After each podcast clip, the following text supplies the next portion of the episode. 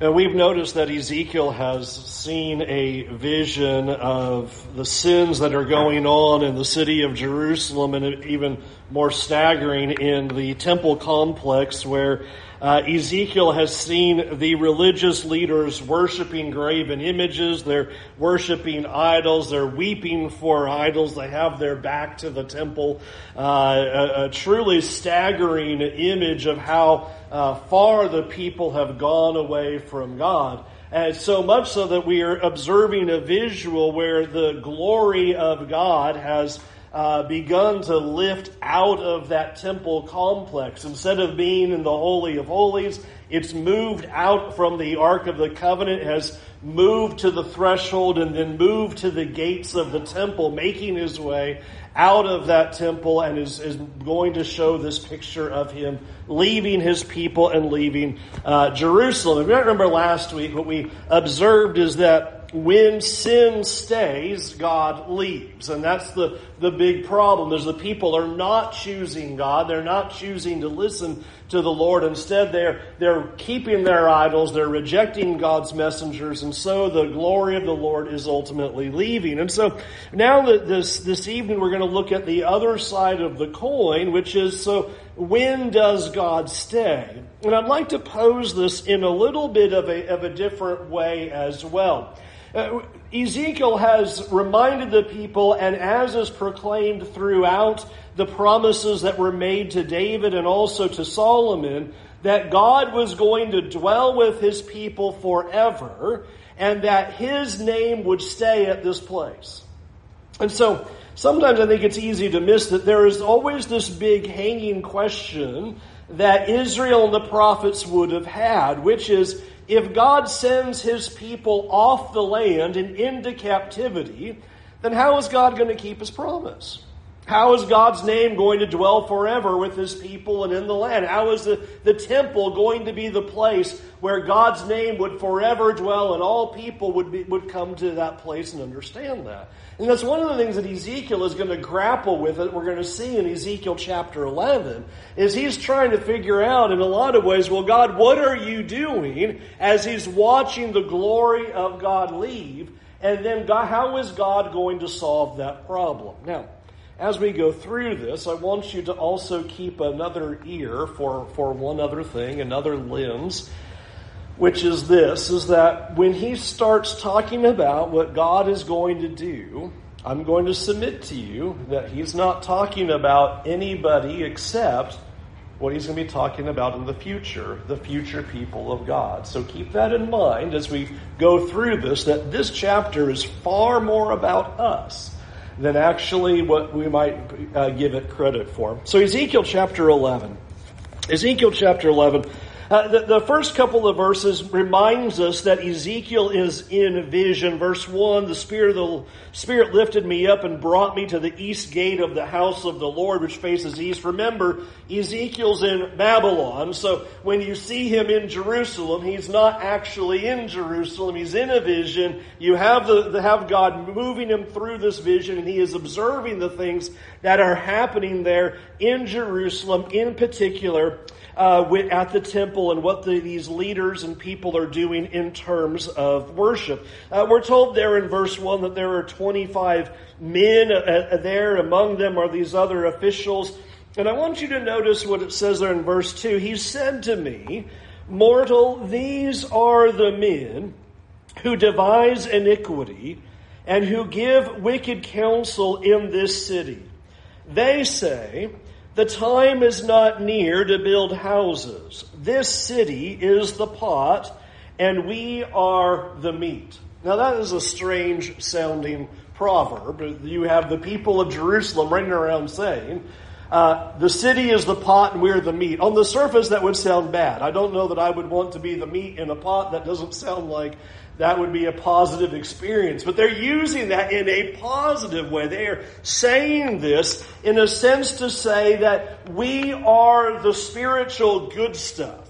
The, the dross, the, the, the bad parts of the animal, they've all been dragged off to Babylon, but we're the meat. We're the good stuff. And we're in the pot and, and God is protecting us in this pot because we're so good and we're so righteous and we're so much better than those who have gone to Babylon.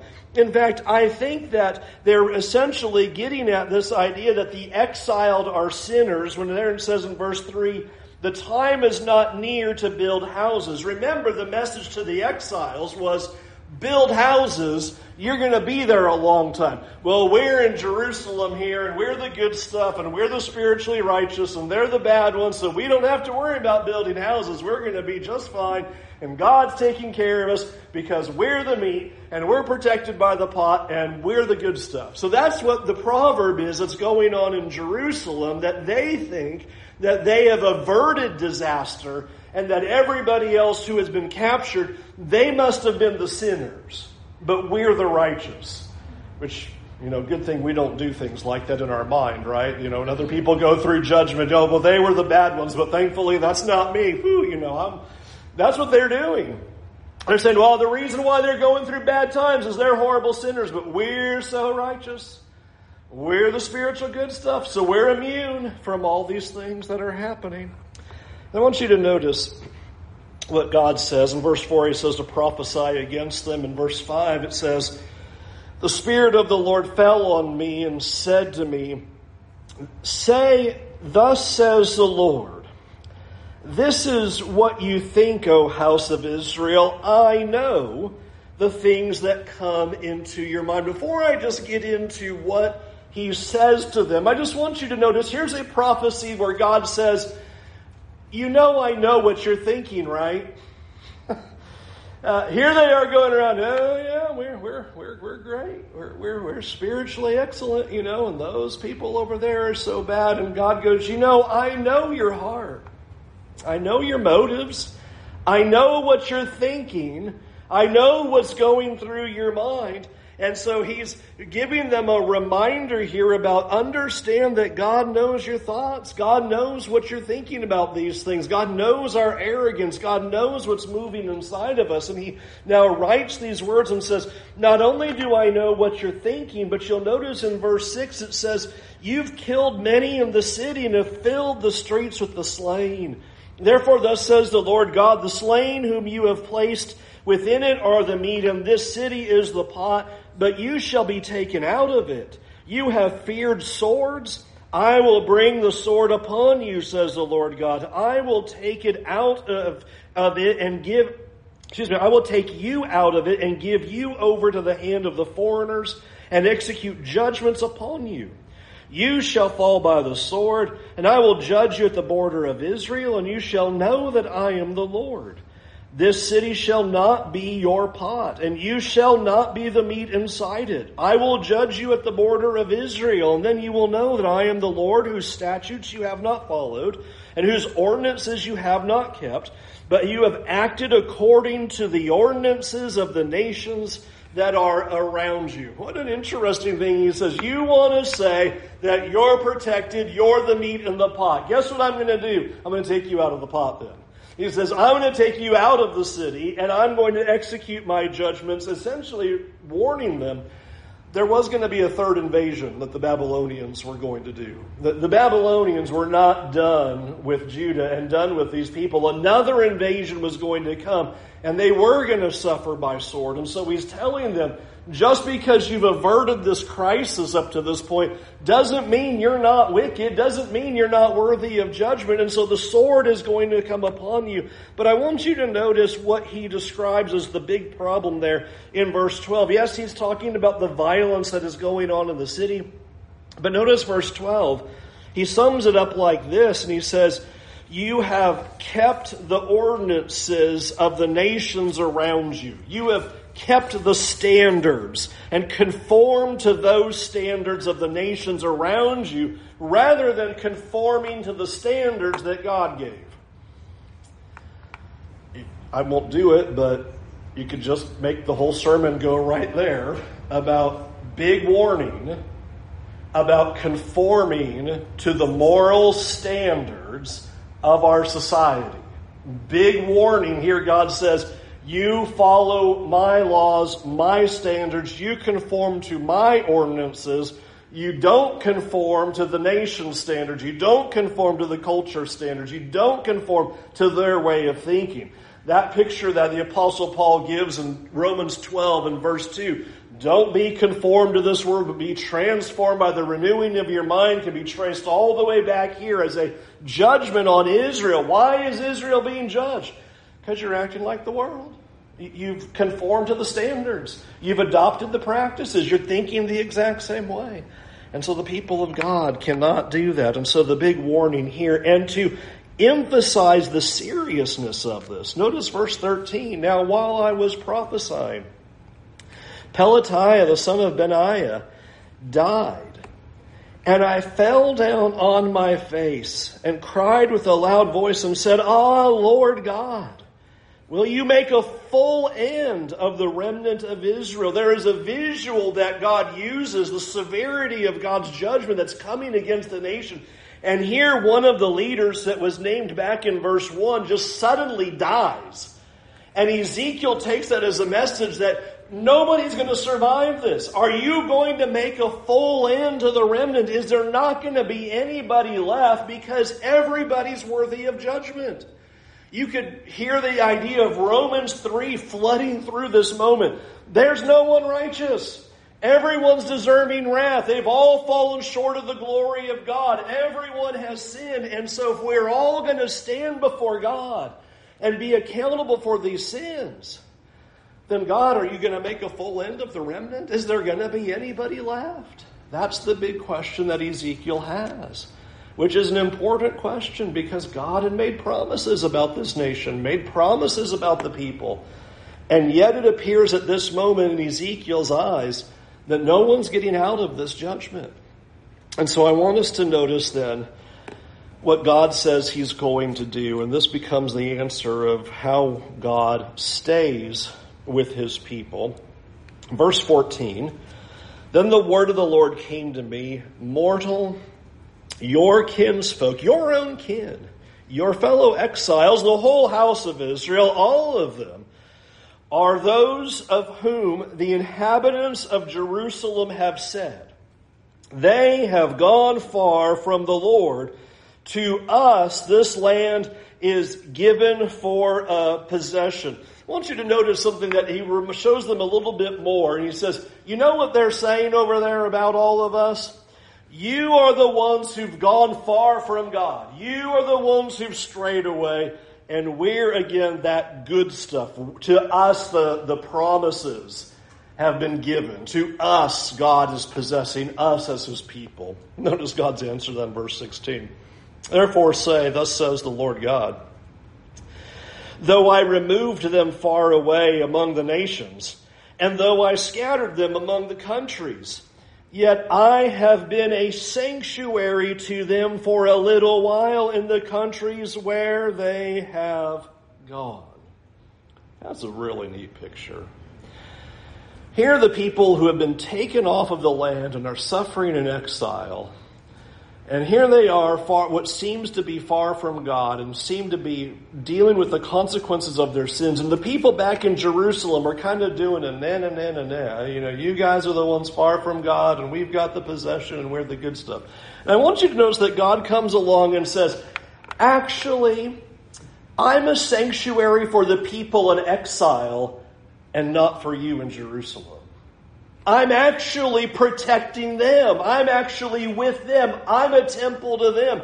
I'm their refuge, not Jerusalem, but to the people who went in exile. And friends, please never fall into the trap of Job's friends. Suffering doesn't mean you're far from God. We often draw that false conclusion. Well, here's the people in Jerusalem. We've survived. God must love us. People who've gone far away. God must be doing something to them and punishing them. And here's God going, no, no, no.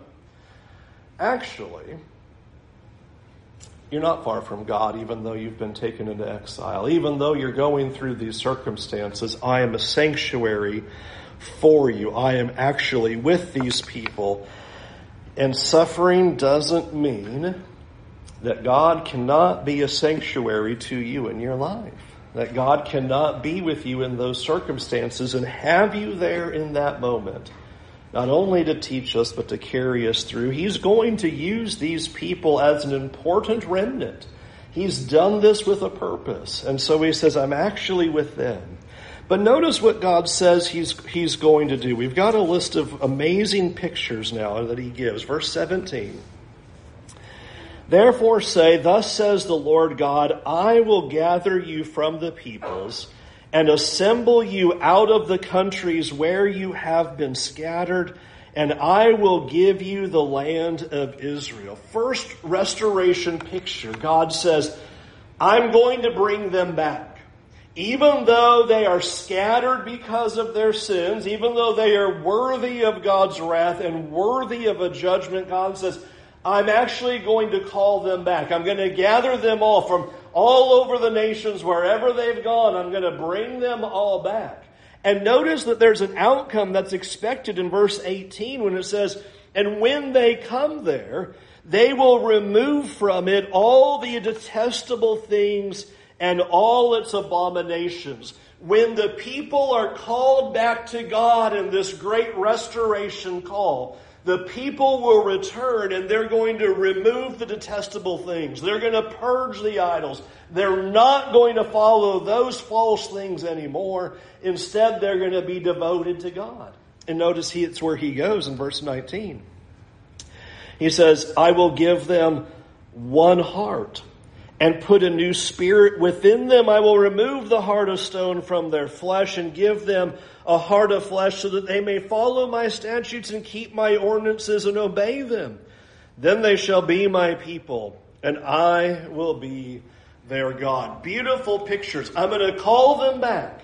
They're going to purge their idols. And then he says, I'm going to give them one heart.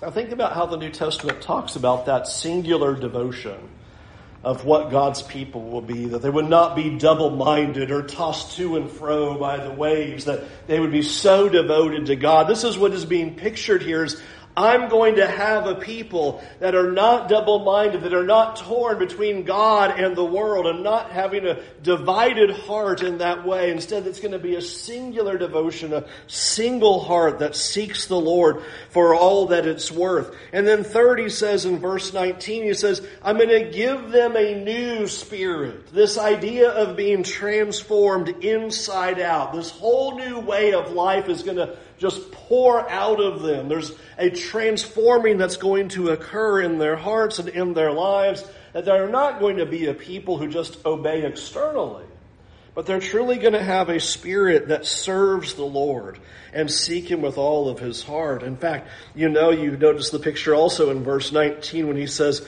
that they're not going to have the heart of stone anymore, but instead they're going to have a heart of flesh. When you read that, please think of it like this, that rather than having stubborn hearts, my people are going to listen and change.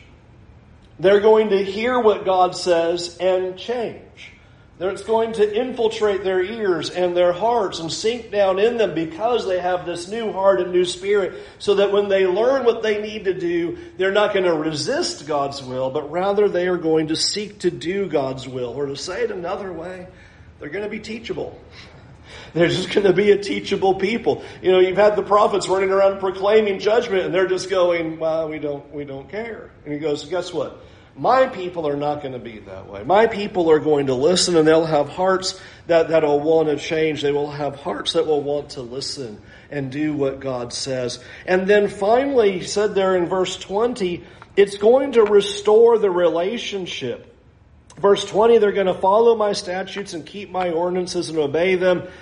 Then they shall be my people and I will be their God. This is the, the motivation for obedience. He doesn't just say, and everybody needs to just do what I say, but because of what God does to bring his people back and to put a new heart within them and give them this new spirit, the picture is they're going to want to obey.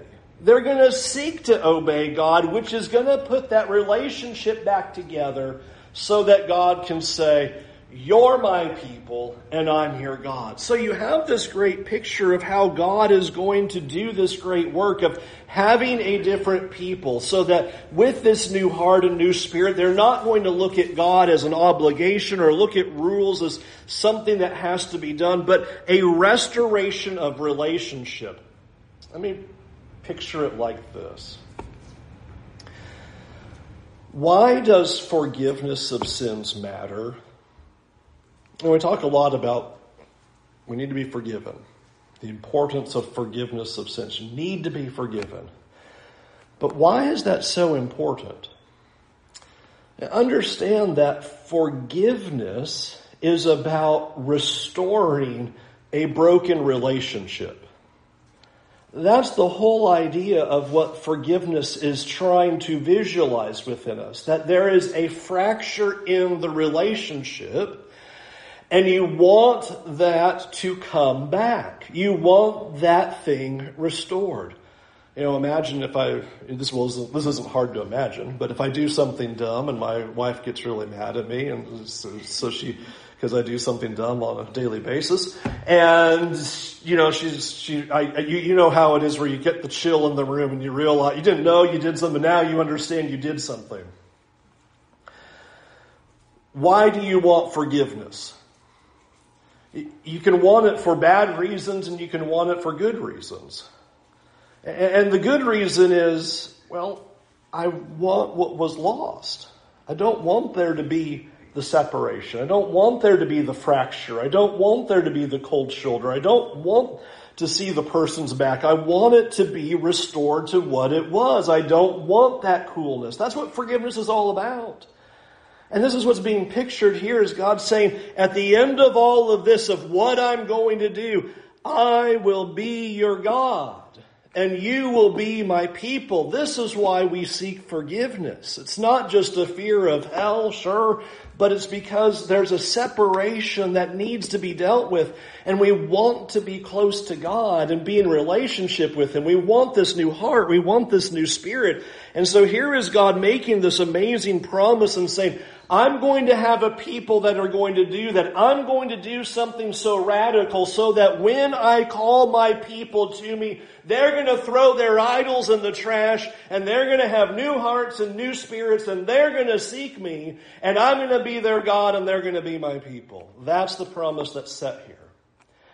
But before he goes on, note there's a warning, verse 21. But as for those whose heart go after the detestable things and their abominations, I'll bring their deeds upon their own heads, says the Lord God. Warning, if God does this work and the heart still goes after idols, then there's only one outcome. There must be a judgment then. So here is God in forgiveness and grace saying, I'm going to bring you back. I'm going to give you restoration opportunity. But even after I do all that, if you still want your idols and your detestable things, then he just simply says in verse 21, I'll, I'll let your deeds be on your own heads. You're going to reap what you sow. You're going to be allowed to bear the consequences of that decision. And so God says that's what he is ultimately going to do for the people. Now notice the visual to confirm this idea. Look at verse 22 and just visualize this. Then the cherubim lifted up their wings with the wheels beside them and the glory of the God of Israel was above them. And the glory of the Lord ascended from the middle of the city and stopped on the mountain east of the city. And the Spirit lifted me up and brought me in a vision by the Spirit of God into Chaldea to the exiles. And the vision that I had seen left me, and I told the exiles all the things that the Lord had shown me. Notice that final picture. The glory of the Lord finally leaves the temple, finally leaves the city, and moves east to the mountain. Now, knowing your geography, you know the mountain that's east. You read about it in the New Testament all the time, the Mount of Olives. That's right there. You cross the Kidron Valley, go up to the mountain right across from there. And here is this picture of the glory of the Lord leaving that temple mount, crossing over the Kidron Valley and sitting and resting there over on that place, over on the Mount of Olives. And as I mentioned to you, we don't see this fulfilled. When Zerubbabel and Nehemiah and Ezra bring about the people, we, we've recently studied them over the last couple of years, and you don't read like, and then they all threw away their idols, and everybody served God with a single heart and a single mind, and it was a great restoration. No, we have prophets like Haggai going, what are you doing? Build the temple. What's going on around there? Or Malachi comes along, your worship is terrible. Close the doors. God can't take it anymore we don't see this kind of restoration. It was pointing to something that was going to be accomplished in Christ. In fact, Christ reenacts this whole scene. I want to show it to you because we know the scriptures talk about Christ as the glory of the Lord. In Matthew chapter 23, I want you to watch what happens. That, toward the end of Jesus' life here, and he's at the temple. And here he makes this plea. Jerusalem, Jerusalem, the city that kills the prophets and stone those who are sent to it. How often I would have gathered your children together as a hen gathers her brood under her wings, and you were not willing. Notice here's this, here's God saying, I was trying to bring you back. I was trying to restore you. I was trying to bring this relationship back. You're like these little chicks running far away and a hen is trying to get them to come back in. I tried to do that, but you wouldn't. You refused. Notice the next breath. Your house is left to you desolate. What house? God's house. He's standing at the temple and saying, I tried to bring you back. But your house is empty. The visual of the glory of the Lord. God is not here. And I want you, even though there's this big chapter break in the way, notice the next thing that happens is Matthew 24 and verse 1. Jesus leaves the temple. And as Jesus leaves the temple, he makes a proclamation in verse 2 See all these things, not one stone will be left upon another that's not thrown down. And then what it says, so it says there in verse 1 that Jesus left the temple. Where did he go? Verse 3. He sat on the Mount of Olives. He reenacts the whole Ezekiel sequence as the glory of the Lord. Here is this picture of God saying, I can't be with this people. The glory of the Lord lifts up from the temple. It moves across the valley it rests on the mountain to the east, the Mount of Olives. And the whole imagery is, you're worthy of judgment. Uh, judgment has come. In Matthew 23, the whole chapter is Jesus pronouncing woes. Woe to the leaders. Woe upon Jerusalem. Woe upon woe upon woe. Concludes it by saying, I was trying to bring you in your house is desolate. Not one stone will be left upon another. And then you watch the glory of the Lord in Jesus leave the temple complex, move to the east, and sit down on the Mount of Olives. Is similar, same picture happening to try to communicate this amazing message of He is the one who has come to bring this restoration, and they're refusing again to, to see it refusing again to take advantage of what God is trying to do through his son. So let's, let's make the application then for us and why this matters to us so much. We noted in our last lesson, when sin stays, God leaves. And so when can God return and stay with his people? Now, we've, we've essentially covered this but we have to push this idea a little bit further. The, the, the, base answer is God can return and stay with his people when we allow him to change us so that we have this new heart and new spirit that we just read about. God is going to call all people back to him. Here's their opportunity to return, opportunity for restored relationship when he calls the need to cast off the idols and detestable things the need to have a new heart and a new spirit that seeks the Lord. And so that is the picture that, that's given. But I want us to consider this a little bit further. What is supposed to change these idolatrous hearts? What is supposed to be the catalyst to get these sins ripped out of us so that we can overcome the temptations, no longer be captured by sin? What is this big catalyst? And what Ezekiel is showing and what the New Testament is showing over and over again is this work of God calling his people to him again is supposed to melt our hearts so significantly that we wouldn't want them anymore, those, those false, idolatrous, detestable things. I'll, I'll, explore this in the New Testament in just a minute, but let me give you just a, an example of that idea. Imagine a person who you have done wrong to every single day of your life. You have offended that person, you're supposed to be friends but you've wronged them, harmed them, been a terrible friend to them. It's a broken relationship in every single way. But I want you to imagine, you just plug in your own mind how old you are, however you are years, that you have done this every single day. That that person comes to you and says, even though you have done this every single day for all of these years, I want to have a relationship with you. I want to just bury all that. I want it to be water under the bridge. I just want it to be gone.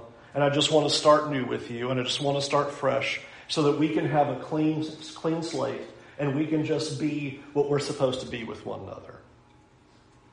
Can you imagine having a heart that goes, well, that's just a terrible offer. I mean, you're, you're supposed to hear that and go, wow.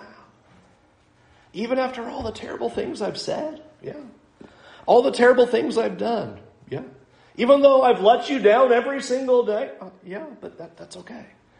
That's the picture that God is trying to present to us of what is being offered to us. This is what, what you have the apostle Paul trying to say to us. At that time, you who were without Christ, excluded from citizenship of Israel and foreigners to the covenant of promise, without hope and without God. Here we are far, far from God. We have no hope. We're the scattered. We're the outcast. We don't belong. We're without God in the world. But now in Christ Jesus, you who were far away have been brought near by the blood of Christ. This is what Ezekiel's talking about. The far away, those who've been scattered among the nations. I'm going to restore them. I'm going to bring them back. And God's view was not just a scattered Israel, but a scattered of the whole world was going to come back. For he is our peace, who made both groups one and tore down the dividing wall of hostility. In his flesh, he made of no effect the law consisting of commands and expressed in regulations, so that he might create in himself one new man from the two, resulting in peace he did this so that he might reconcile both to God in one body through the cross by which he put the hostility to death. Please hear that imagery. Hostility. What are we trying to do with forgiveness? End the hostility. End the fracture, the broken relationship. He puts an end to the hostility. He came and proclaimed the good news of peace to you who were far away, and peace to those who were near, for through him we have access in one spirit to the Father. That's all amazing right there, worthy of a pile of sermons that I don't have time for. But here's, here's where I want to take you to, of what we're seeing here with this temple imagery, and the big answer of what God's doing to reconcile his people. So then, you are no longer foreigners and strangers, but fellow citizens with the saints and members of God's household, built on the foundation of the apostles and prophets with Christ Jesus himself as the cornerstone. In him, the whole building being put together grows into a holy temple in the Lord. In him, you are also being built together for God's dwelling in the Spirit. You are being put together in a holy, as into a holy temple in the Lord, so that God can live with you. Here's Ezekiel's big question. God, you said your name would always be in this place. Your name would always be attached to that temple. You would accomplish that and put your name there so that you'd always be glorified. And God comes along and says, you're not going to stay in the land anymore. You're taken off into exile. Well, God, how are you going to keep your promise? How are you going to accomplish this? And the answer of the New Testament is just staggering. Is that we would be those temples. We're the place that God dwells. We're how He fulfills that promise with our being and with our actions and with our lives spread all over the globe, giving glory to God. We're that temple. And that only happens when we have that transformation, and that's what's supposed to drive it is seeing what God is accomplishing in the world, seeing what God is offering to each one of us and saying, you can be a temple to the living God. You can have that life. I can use you and you will be able to accomplish that great purpose. So cast away your worldly desires and listen to God. Listen to what He is calling for you to do and allow Him to remove the idolatrous heart of stone and replace it with an obedient heart of faith. Or if I'm going to sum up that big thing into this, God returns and stays with his people who cast away their worldly desires and listen to the Lord because they've been transformed by his mercy and grace. God leaves when sin stays, but God returns and stays when sinful, stubborn hearts leave and a new spirit is put within them to seek Him with all of our hearts. It is this desire for relationship that God could come to us and say, I know that you have sinned against me all these days for all of these years. And yet, even still, I want a relationship with you. Throw away your idols so that you can belong to me and you can be a holy temple to the Lord so that God is glorified and you fulfill your purpose that God has given to you. Let's go to God in prayer. Heavenly Father, It is an amazing visual to think about this powerful image of what you are doing in our lives and how you have called us to be a temple to you. That we would be a people, not only collectively, but as individuals, who would be the place where you would reside where people could look at us and see you because we've been so dramatically transformed by your grace and mercy. And Lord, we pray for forgiveness because we certainly, we certainly have earned and are worthy of you leaving us because of our sins. And Lord, we thank you that you desire so immensely to have a relationship with us that you would offer your son as a sacrifice to make atonement for sins, so that you would come back near to us, even with our mountains and mountains of exponential sins, so that you would be our God and we could be your people. Lord, we pray that you would transform our hearts to be more singularly devoted to you.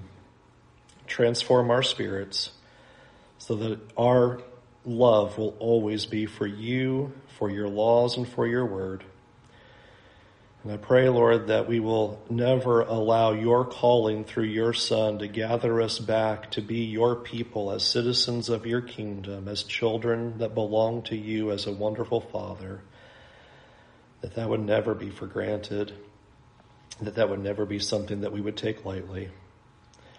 And finally, Lord, I pray that you would help us to live out the mission of being the temple so that your name is glorified in all the places we go and in all the things that we do and in all the words that we say. Help us to be those people, Lord. In Jesus' name, amen. Let's sing an invitation song and uh, What a visual that must have been to his disciples when Jesus crossed that Kidron Valley and walked to the other side and said, I'm trying to show you that I want you to come to me. And how desperately he wants that, that call to say, don't look at the physical, but come to me. I'm the place of life and healing. Can we help you make that decision today to turn away from the physical, turn away from sin, and to follow your Lord with all of your heart? We want you to do that this very night. Won't you come while we stand and while we sing?